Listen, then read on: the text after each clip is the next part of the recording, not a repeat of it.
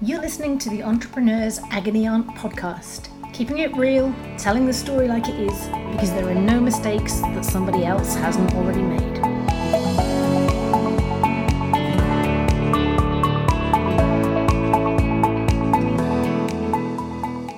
Hello, I'm Vicky Brock, and you're listening to the Entrepreneur Agony Aunt podcast. My guest this week is Regina Berengoltz formerly head of data science at my last company, and now taking over the world with high growth TV analytics company TV Squared. On the basis of a personal recommendation from a friend, I persuaded Regina to move from sunny Spain to rainy Glasgow for a startup adventure, and she not only survived, but thrived. So, welcome to your Agony Aunt sofa, Regina. Oh, thank you very much. I'm really excited to be here. People usually come to me, but I don't mind coming to your sofa. Um, so there's only one question this week because it's a big one, and I'd like to dive into several perspectives on it. Mm-hmm. The person asks, how much of a risk is it to take a job as an early employee in a startup? I really like the idea of it, and I have a potential offer, but it's all a bit vague on details, and my friends think it's a really big risk. Am I missing something? So, Regina, you were a Canadian citizen studying in Madrid when, off the back of a few Skype calls, you decided to move to Scotland and work with me. Uh, what on earth were you thinking? well, if I'm honest, I was thinking, what on earth are you thinking, Vicky? I mean, I was not even graduated from my program yet, barely had any experience in data science up until that point. And you took this big risk because you had to deal with my visa, you had to deal with me coming over, you actually even let me live with you for a little while, a complete stranger. So between the two of us, I think you're the one who actually took the bigger risk. well, it wasn't such a risk for me, and this is the interesting thing. Somebody I trust very much, a, a, a long time data analytics colleague happened to be your professor, I think, and mm-hmm. had got in touch with me going, if you're looking for a if you're looking for somebody, I have the woman for you. And I was hiring at that moment, and it was like, whoa, I don't care where in the world this person is and what I have to do to get her.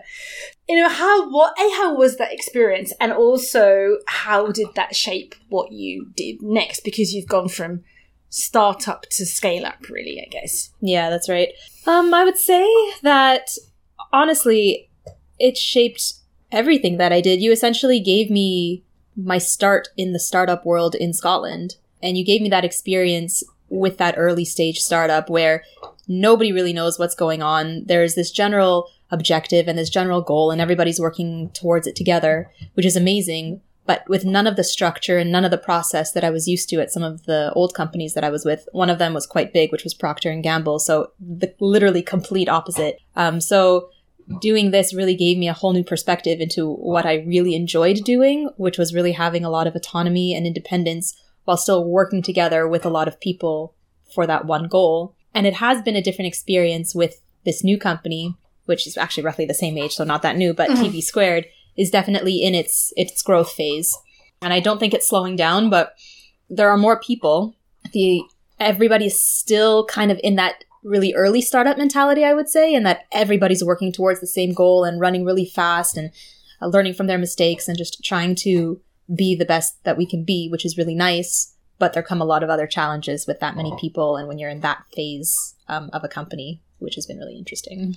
So when you when you came um, to work with me, you were the first person into my data mm-hmm. team, and you kind of then went away and built that team up and, and you grew the capability over time. Was there a particular mindset that you were looking for? I mean, I know I certainly had mindset that I was looking for when I, I went looking for people, but as you were building out the people around you, were you looking for something specific? Yeah, I would say there were a couple of things that I just I would always watch out for in interviews. One is I'm always looking for someone who's really proactive and has a general curiosity about what it is that they're doing. When you have those kinds of people, they're really great because they need a they need guidance, of course, but they need way less handholding. I would say they naturally want to do something good. They naturally want to make sure that whatever it is that they're doing is going to be helpful and is going to help the business overall. And they have this really great sense of responsibility and accountability. One other thing I would say, and I've been reading a lot about it recently, is something that kind of brings it all together is having that growth mindset. And it's about not part that I take away. It's about not caring whether you did something wrong or you did something right or if you made a mistake. It's about knowing what could have been done better. Mhm. It's not about being defensive. It's just about saying, all right, this happened. Great. What did we learn from it? Let's move on. And there's just no time for any sort of defensive behaviors or arguments. You just, just, just keep going. And well, you know, I I completely subscribe to that, and it's certainly how I personally think. But it, it's one of those complications that comes in if you get certain things wrong, and in the way that I feel like probably I definitely got certain later at you know at a, at a management level some of those hires wrong, where you drop people in that don't have that mindset, and you've built a culture very deliberately about you know what we learn don't be afraid of failing. In in the whole kind of company's values we celebrate we call out we're we're transparent about this because it's about what you've learned and we go and get it right or we do it differently next time. But then if you accidentally introduce people that are not of that mindset Yeah. the, the wheels kind of fall off really quickly and it's quite hard having been in that to understand what the hell just went wrong. Yeah. um, and picking that out is it's just a really interesting point. I think if you're if you're afraid of failure or you're not tolerant of failure in others startup is not the place to be Yeah, absolutely. And actually, slightly tangential on that, I'd say if you need a lot of structure, a startup is not the place to be. Yeah, I think that's really important to recognize. And I, I think a lot of people don't recognize that in themselves until they're in the environment. I mean, I used to say, and I mean, in a little while, I will definitely ask you about how, what you think bosses and founders should, sh- how they should approach this. But I, Mhm. Especially to start with, was very much of the mindset that like if I knew how to do it and if I knew what I needed, I'd do it. I mean, the whole point that I'm bringing somebody else in is because I don't and I can't, and none of us can. So you need to come in, own it, run with it. Which, on the one hand, must be exciting. Mm-hmm. On the other hand, if you're not used to that or you're not equipped to deal with that, that must actually be quite terrifying. Yeah, definitely overwhelming. And I've I've seen people who really they need structure, like they just they just need it. And it's almost like this paralysis that happens when you say, "All right, we need this to happen." And they go, "Well, what? Like how? what do you want me to do?" And you go, "Well, it's it's your job. Like it's you're the expert here. Like it's okay to be wrong, but just just go try, like do something." And yeah, it could just take a lot of time. Yeah. And I know certainly that my style is very here's where we're going. You know, this is the mountain that we're running up. This Yeah. is this is the big hairy goal. This is this is what I see in my mind. Yeah.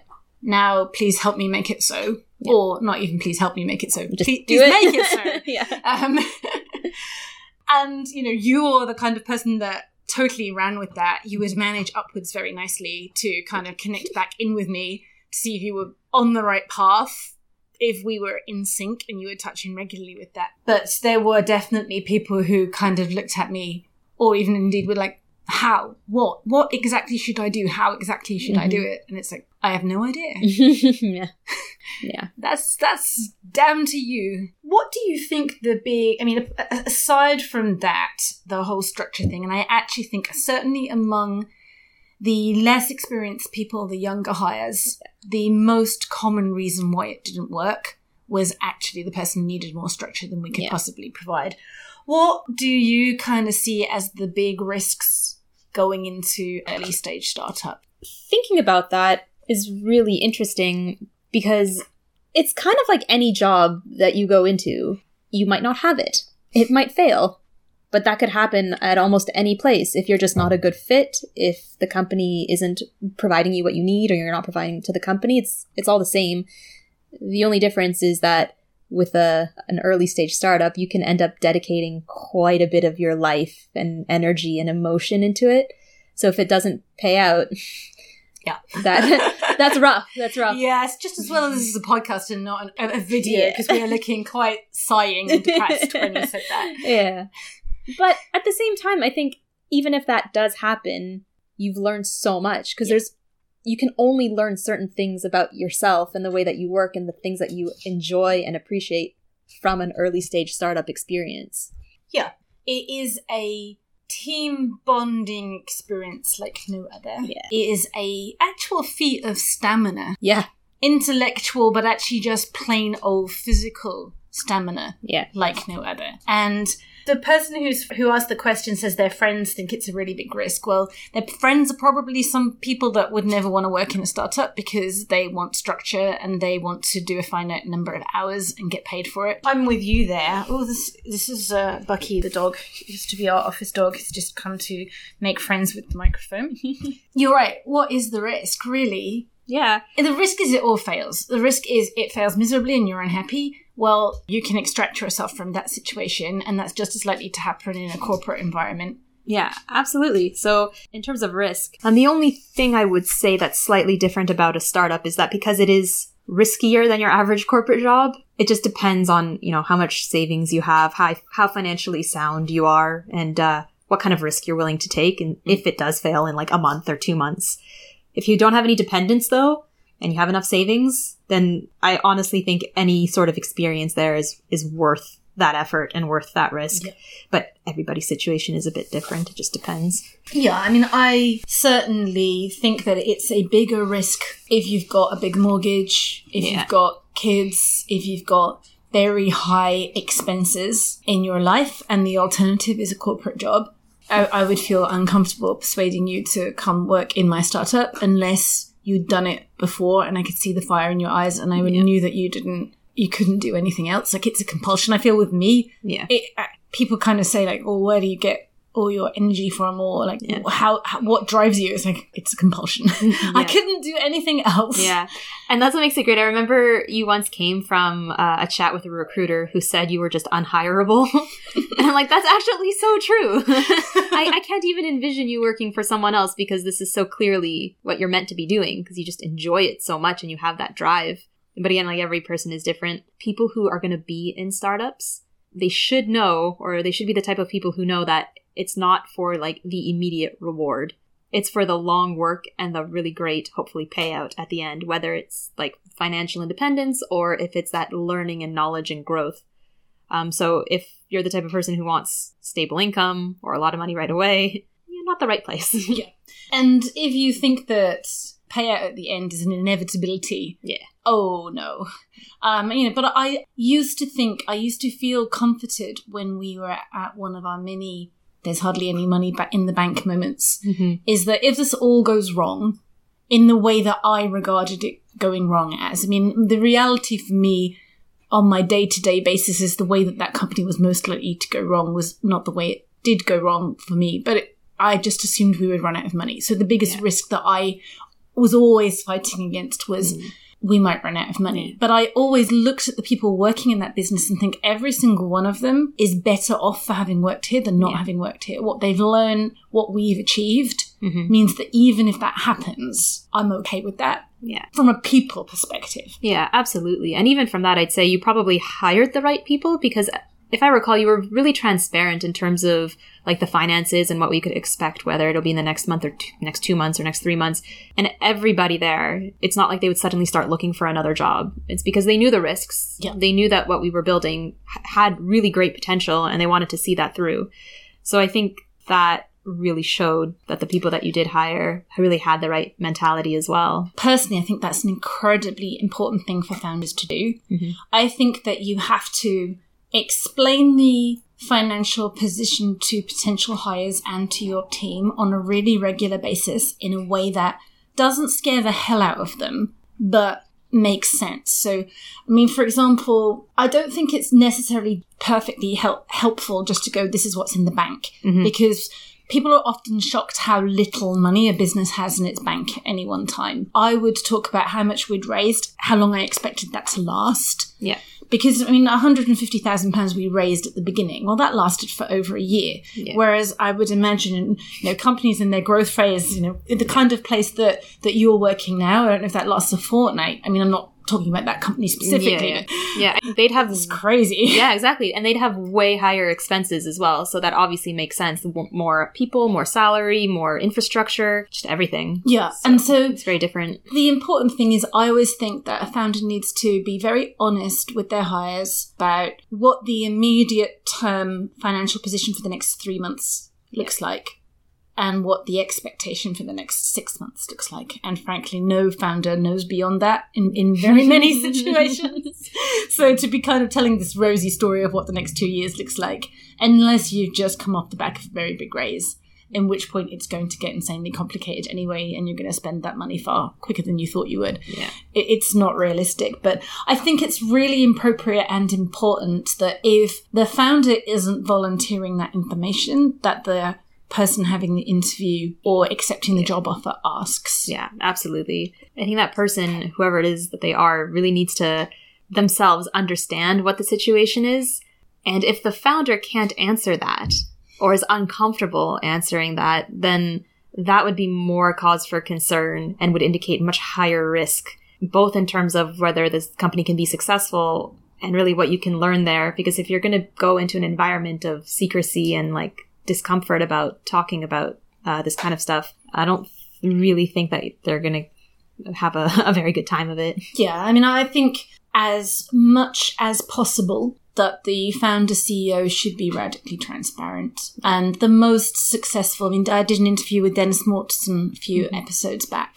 You know, the single most successful entrepreneur I know, scaling at incredible rates, done it five or six times. And, you know, he has the bank balance on a screen so that people understand the hard reality of what they need to do. Yeah. So they understand that position and he's he's really radically transparent about this stuff. And he inspired me and, and I always took that approach. Yeah. And I think people A deserve that trust, mm-hmm. but B reward that trust because they understand the reality of how short the time frame is, how precious the limited resources that you have. And you know, when I've seen it go wrong, it's because perhaps a layer of people come in from a corporate world, or perhaps people mm-hmm. come in with a different mindset and they're just not willing to embrace or mm. accept mm-hmm. that. And then your culture unravels. And incredibly quickly, actually. Shockingly quickly. Yeah. But when it's a small group of people, like one person can cause a huge impact. All you need is one negative person saying something, everybody hears it, and suddenly that just gets repeated whether it was meant to or not, and it just it does spiral quickly. I also just want to say one quick point about uh, founders who should be very transparent uh, with their employees. I think that's actually a really inspiring trait, not just in in like early stage startup founders, but even at the company that I'm at now, which is like six years old um, and is going through a lot of uh, growth and a lot of people. Our CEO, who's the founder, is still very, very transparent as well. Like every day we have updates based on what our sales targets are, how far away we are from reaching them, um, what else we need to do. Every single day we get updates on that, which is incredibly great because there's the risk that we might not hit targets one day or one week or one month or one quarter, and everybody's going to know that. And so there's a lot of trust that he's putting in the employees to not panic when that happens, but instead kind of rally around and say, okay, great, this is what we need to do. Let's go do it. And that trust if if you build that and earn that trust from your employees, yeah. if you need it, it will be there. Yeah, absolutely. And I and I feel it. I feel it with you, and I feel it with him. Um, and I think it's because exactly of that trust and all the responsibility placed on you, and the fact that they you and him can believe that the employees can do that. What did you find? I mean, you obviously did Procter and Gamble. You'd done consultancy stuff. What did you like the most about coming into a startup environment? Ah, I felt like I could. Oh, there's so many things, but I felt like I could really be myself in a startup environment. At a big organization like Procter and Gamble, and especially in a client-facing consultancy, you kind of have to put on a show, right? Like you have to wear certain clothes, you have to politic in a certain way, you have to represent yourself in a certain way. And in a startup environment, I think people can very, very quickly see your value without having to put on that show without without having to put on that face to say take me seriously. They see what you can do and they do take you seriously and that's the nicest bit because i don't need to worry about that anymore. I can just concentrate on doing as good of a job as i can. There's also the fact that there's so much unexplored territory in a startup. You can have so much data or you can have so many questions that you want to answer and because you have that ability now you're not stuck to a specific structure you're not stuck to a specific process or specific promises yet you have that ability to do that exploration piece and really shape the company and shape the product and be so influential in that. In a big company or even in a consultancy, you're really constrained to what you're allowed to do and what you're allowed to say and, and how you're allowed to go about doing those things. Um, so there's just this element of, of freedom in so many ways, which I think is amazing. I always agree, and I love almost kind of the instant reward almost of Mhm. the achievement every week, every day, Mhm. really. You see you built something, or Yeah. you see you got somewhere. You know, there, there was definitely in the later years that for me, in, in the CEO position, that became harder because you you get a you get a bit more distant from it, and sometimes the triumphs feel very thin on the ground. But Mhm. I kind of used to try to engineer that triumph talk on a Friday afternoon just to kind of keep that energy going up. Like, I might not have taken any steps forward this week, like, guys, please tell me you have. yeah. And more often than not, someone would have. Yeah. yeah, that's fine. Yeah, it's quite. I, I mean, I find that it is a, a very um, energizing thing, and the self determination and the this is the path that I'm going to take is such a driver again of that culture and and of those teams working together. Yeah. That I think when you get you know, perhaps investors, board, people coming in as it grows, going, stop doing all of that inventing stuff, Yeah. or stop having those ideas, or stop being so creative and finish something. Mhm. All perfectly valid points, by the way. Yeah. But should be handled with care in case you, I don't know, throw the baby out with the bathwater, or worse still, put a great big pin Yeah. through the side of this hot air balloon. Yeah, no, definitely. And I think there's there is actually a limited amount of time when you have that freedom, even in a startup, because at some point you're going to hit gold, and then that's kind of what you're going to have to stick with Yep. and keep doing that. And the space for innovation is there, like definitely, as long as the company culture supports that. But it's really not quite the same as when you first start out. Yeah. It's, it's really great to take advantage of that in those early stages. Yeah, and I, I think that there are probably people who who most suit years zero to two. Yeah. And have got who wouldn't be comfortable in the environment that you're in now, really, where presumably the product roadmap is what fairly set and is it about building more of the same or are you still kind of iterating and creating? I think there's a really good balance, if I'm honest. Uh, we do definitely have our core products that need to be the same but better. Um, and there is work. My team right now is doing a lot of research on creating new products, but it is based on what we've already done, right? There's a theme you want to hit. You want to be on brand. You want to be going after the same kinds of customers who would have bought you originally. And it's great. There's, it's innovation, but I would say maybe in a more focused space, Mhm.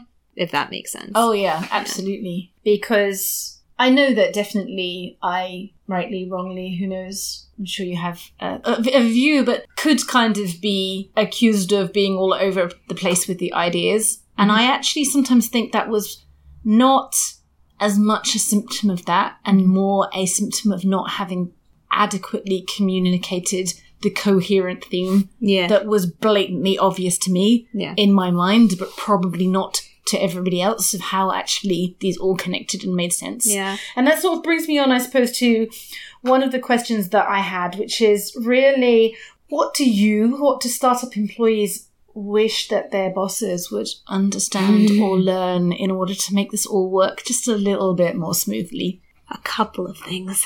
So if I got to choose, You can have them all if you want. yeah, I think there's three. So one, and this might be a CEO thing because this definitely happened with you, but you're not the only person that it's happened to. Is you come in and you say, "Oh, I have this great idea. We're going to do this right now. Drop everything. Blah blah blah blah blah." Or sometimes in your instance, it's less direct than that, and it's more. Oh, there's this great idea. We should totally do that. And then everybody drops everything and does it anyway. um, and just knowing the impact that that has, because everybody will. You are the highest authority. And if people don't listen to you, then they're not going to listen to anybody. So it's a natural thing to want to make that CEO, that top leader, happy. The second thing is, is think they need to understand that things take time and things don't magically happen. They don't happen in a day or in two days. And it's not because people are slow or stupid. It's because a lot of the times you're doing something for the very first time and mistakes are going to happen and there's going to be whole processes and whole steps that you're going to miss completely because it's the first time that you're doing it. And I know there's in startups there's a lot of pressure to deliver because you need to make that first sale. You need to make sure you have money in the bank. And so it's just it's hard to want to do something that you can be proud of in like half a day, which is an exaggeration, but it does take time to do things. And the third thing is, and this might not necessarily be a specific CEO problem, but just higher up, maybe exec team issue is when you're not working in the weeds, I would say, if you're not working in the detail, you start making a lot of assumptions as to how things are supposed to be and why aren't things the way that they're supposed to be, even though you've never communicated this is what this is what I think things are supposed to be. so the expectation is there, but never communicated and obviously never met. And I feel like that causes a lot of tension when really, if you just sat down, talked about what the expectation is, and came up with a plan, it would have gone a lot easier. And those are all amazing points. And I know I made all of those mistakes. and I also feel comfortable knowing that I am sure as hell they're not the only one. No, definitely not. Um, I can think of many, many other CEOs making all of those mistakes. The first one, um, I remember you calling me out on that. Stephen also Yeah. uh, calling me out on that, who my, my co-founder, because honestly, I didn't realize. I mean, sometimes I would do it. Like sometimes I would do it because I did have a really good idea and I did genuinely believe it was really important. Mhm. And especially as the founder, you really do start to worry that the only thing that you now bring to this company Mhm. is ideas. Yeah. And so That's you do worry that actually the company's outgrowing what you have to give it. So you can cling to this, oh my goodness, like, am I actually now completely pointless in the company? And that was something that I think Mark Logan kind of talked about that. It's like if a founder and a CEO isn't scaling themselves Mhm. at the rate that their company is, you kind of start to see all of these ideas being thrown out just constantly because they're actually trying to justify them to themselves Mhm. that they still have a role in the company. But surely that's.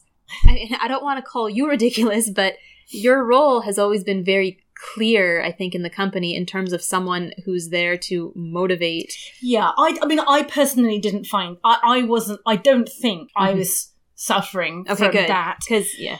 what I did used to do though is think out loud without realizing the consequences of thinking out loud.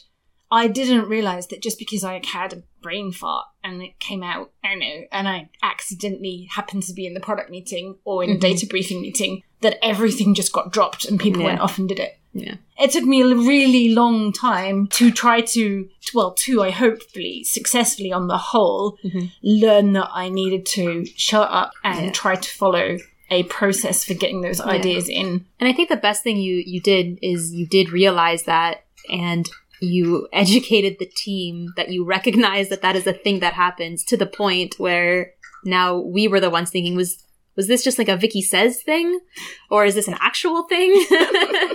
um, so we could be a little bit more critical about what's coming out and what is the important thing to actually do.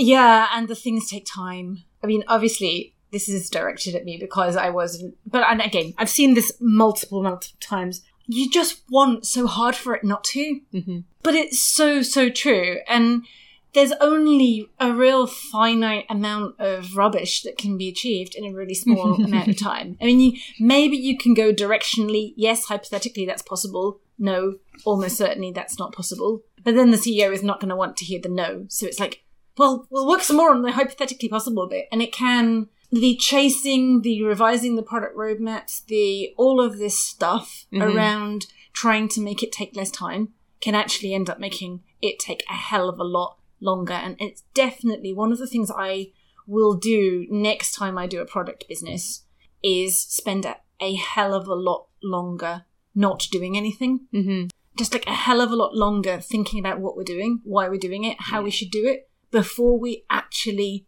do anything. Yeah. To the point that people are starting to get like angry with me and going, at some point, we need to do something Yeah.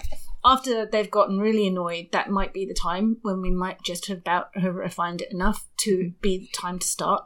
Because actually, this whole MVPing and building this and building that and trying this and trying that and trying this is exhausting. Yeah. And it, I didn't understand until we'd been doing it for bloody years Yeah. how absolutely exhausting it is to try out concepts, even when you've got a paying customer and you've got an idea and they've got an idea and you go, great, we'll do it, we'll do it, we'll do it, we'll do it, as your way of learning, Mhm. doing less, thinking about it harder, validating it with phone calls and focus groups and conversations with the client, specking it out on paper and seeing is this what you want, I believe is a hell of a more effective approach.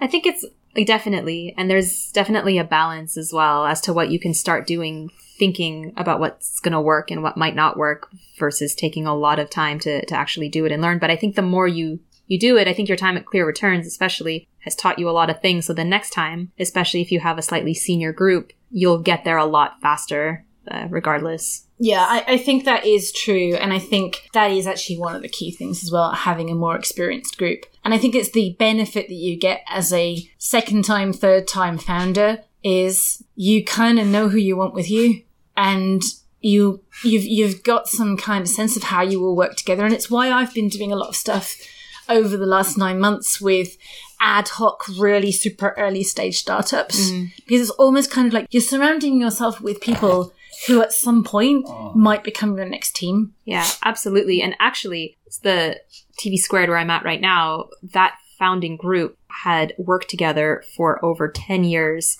and they know each other very well. They've started startups before together. Like you can definitely see the camaraderie and the working environment that they've created together because they've they've done it before. What do you think that a company perhaps should be doing, uh, a founder should be doing, but also a team leader should be doing before they're going out and hiring people? Uh, honestly, I think they need to know what they're hiring for. um, it's all well and good if you're like, ooh, I need someone to do something with the data. Let's get a data scientist. But in the end, if you can't communicate what you need that data scientist to do with that data, you're wasting resources. You're Oh, yeah. wasting your time and their time. And that one comes up all the time. Literally, I, I get this every week. Yeah, I think I need a machine learning person. Yeah, I but think- why? Yeah, you're going to need a data scientist. Why? Like, have you got a whole data stream? I mean, have you got more data than you know what to do with, and you've revenued everything you have, and you're going to do something with it? Yeah. Why? And what you can do then? And who is going to brief them yeah. on what to do? exactly. And honestly, do you have the support in place for them to do that kind of stuff? Data science, because I'm in that field right now, is is a bit of a special topic for me. But I remember there's so many people looking for data scientists. They'll get one. The data scientist can't even access this data. And so what you really needed in the end was a data engineer or someone to build a data pipeline so that in six months' time you could get a data scientist to actually do all of that work. yeah, or start with a data analyst and At the very least. the hell out of what you've got. Really, Yeah. you know, have somebody who's understanding the business and the business context of the data, and then is actually kind of briefing back in that we could take this to the next level if only we could do this and start modeling it through. Yeah. Um, but yeah, shopping lists that start with machine learning and data science make me very, very nervous as early hires. Yeah. Oh, absolutely. Absolutely. And I think if you're a data business and it's so core, really, your founding team need to have a bit of a grasp on that. You can't, I don't personally think it makes an awful lot of sense that you're going to go out founding a data driven AI type tech business if not one of the founding teams is at least half competent at data. Yeah, absolutely. Absolutely. I did an episode last week about what how, I, I was talking about how easy it is to found a tech company as a non-technical founder. Mm-hmm. I would qualify that and say it's not so easy to found a data tech company if none of your founding team have data skills. Because if you you can't just buy it in because you need to be able to communicate the vision and the intention and have coherent conversations. I mean, you were very patient with me when I was at mm-hmm. the edge of my competency, but I wasn't incompetent. No, no, I would never say that you were. I think you were actually quite data literate. So you I think, think, so, was- having been on the board of the Data Analytics Association and worked I in mean, data for 15 Yeah, years. you'd hope so. yeah. Thank you for calling me almost literate. I'm literate. unhirable and almost literate. to be fair, I don't think I said almost. I think I said quite. Oh, I feel better now. So um, I'm going to come to our mutual bugbear, me because I'm terrible at it, and you because you, you like and respect it and tried to educate me on it. Process or lack of it. Yes. Tell me your thoughts on process. process. I think, in a nutshell, process can be really great at the right time, in the right amount. Not enough process and things can go all over the place. Again, it kind of depends on the people that you're working with. A lot of people, actually, if you have a small number of people, not having process could actually be okay. It could be fine. It'll not get in the way of anything you need to do as long as you remember to put it in by the time more people come. But too much process can definitely be a barrier to getting anything done. I'm specifically thinking Procter and Gamble, where you just wanted to talk to someone about something and it just was impossible to even get through to them. But process, it's it's important. It is. Nobody likes it. It's not fun. It's a pain to actually build into the company and get people following that process to the point where it's actually efficient and worth doing. But if you can get that, it definitely is worth doing. And if it's the right kind of process, I mean, we went through an exercise around responsibilities and accountabilities that we'd done it earlier or if we'd had more time to really embed that yeah. would have been a valuable use of time. We went through some equally ridiculous attempts to have process imposed on us. Yeah. Um, particularly around time tracking and yeah, all sorts of stuff that nonsense. was just frankly nonsense, divisive, pointless, and didn't take any, bit, you know, it just yeah. wasn't the right investment of energy. I think that one probably came from a place where it was useful at a previous company, which again was probably much larger, uh, needed that kind of thing, and like had the motivation to do it. Whereas we were quite small. And again, everybody had the very similar mentality of, I want to do this to help the company. Yeah. So having that not only got in people's way because it took time, but also, like you said, it, it was divisive. It kind of made you feel like, well, you don't trust what I'm doing, but I'm literally giving you everything. Yeah. so it's just like that was just unfortunate timing and the wrong thing to do at this point in the company's yeah. life. And you know, I talk about and I have talked about how I, I put twenty thousand hours into that company in just over five yeah. years. But so were you. You know, you guys were working as hard as I was, and you yeah. were putting as many hours in, and that kind of time managementy. Let's understand what everybody's doing was probably coming from a good place. It yeah. was just trying to understand are we all working on the right things? Mm-hmm. But particularly because it came from a distance, mm-hmm. it resonated, it felt, I mean, it felt to me. So what it must have felt to everybody else was like, wow, I'm not trusted that mm-hmm. I can manage my own time flow yeah. and I'm not trusted that I'm putting the hours in, whereas I'm doing nothing but putting the hours in. Yeah. I mean, the irony is, I think the person who wanted that put in place so they could see what everybody's doing themselves didn't use it. Yeah. and so that just really set a poor precedent and a just a poor message to everybody. And they were fairly new in there too. So it's just when you put in that much effort and someone comes in being like, I'm going to make everything better. All of you aren't doing the right stuff, but I'm not going to do it. it's just, that was, when you're that early in a startup, you want everybody to be on the same page and everybody working together and putting in the same effort. It's it's like a, a partnership or like a mm. or a marriage really. Like yeah. it's everybody has to give in the same amount. You can't carry someone else or just rely on someone else to do everything for you. Like that's never going to last. And that is probably one of the things that people should be aware of. And there isn't anywhere to hide. Mm-hmm. yeah. And nor should there be. And you'll learn a hell of a lot and if that turns you on and that's what makes you excited and motivated, great, you're in the right place. If you kind of want to sit back, observe, learn slower, grow gently, then it's not the right place to be. I mean, obviously, not all startups are the same, and then that journey that you've had between startup to scale up has been different. Is there any final thoughts that you have on what somebody should be aware of, or perhaps either somebody taking a job in a startup or as a founder going out making their first hires to think about? This is going to sound a little weird, I think, because one of the things about a startup is you don't need to worry about like politics or structure. That being said, in any organization, there is some sort of manager managee relationship that happens even if it's not a formal one. I don't think I ever formally reported to you, but I would look to you for guidance and feedback, not just in the work, but in general, how do I make myself better as well?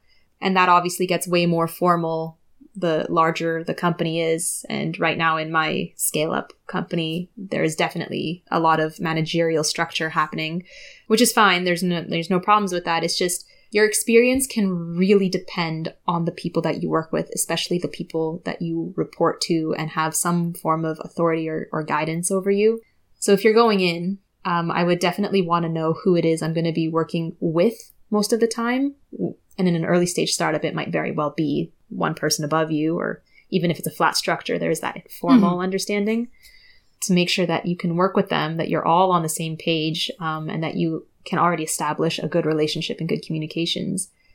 And then on the flip side, I would say if you're going out to find someone, find someone that has the right mindset, that's in it for the right reasons, not someone who uh, just wants to, you know, make their CV look good by being part of a startup or just spending the time working on their technical skill. It's someone that you can really work with to go and achieve that same goal. And then recognize the, not the power, but the position of authority that you are naturally going to be in. Um, even if you don't want it, even if you want a really collaborative group, it's inherent. It's really hard to, to not have that. So how you treat everybody else and the, the presence, uh, that you have and just, uh, the example that you set, I think is, is really important and is very, very strong. Yeah. As the founder, create the culture of the company, whether you like it or not, and whether you're deliberate about it or not. I would always want to say lead by example, but some people don't always have these skills or the self awareness to be a good example. And then I think you have to just work on your self awareness and your personal development and be able to look at yourself and see how others see you uh, to, to really make that work. It has been a pleasure to talk to you. Thank you for making your sofa available. Anytime. You've been listening to Vicky Brock and Regina Berengoltz, this week's Entrepreneur Agony Aunts. If you like the podcast, subscribe on iTunes, Spotify, or your player of choice. And please do spread the word and tell the world that we're here.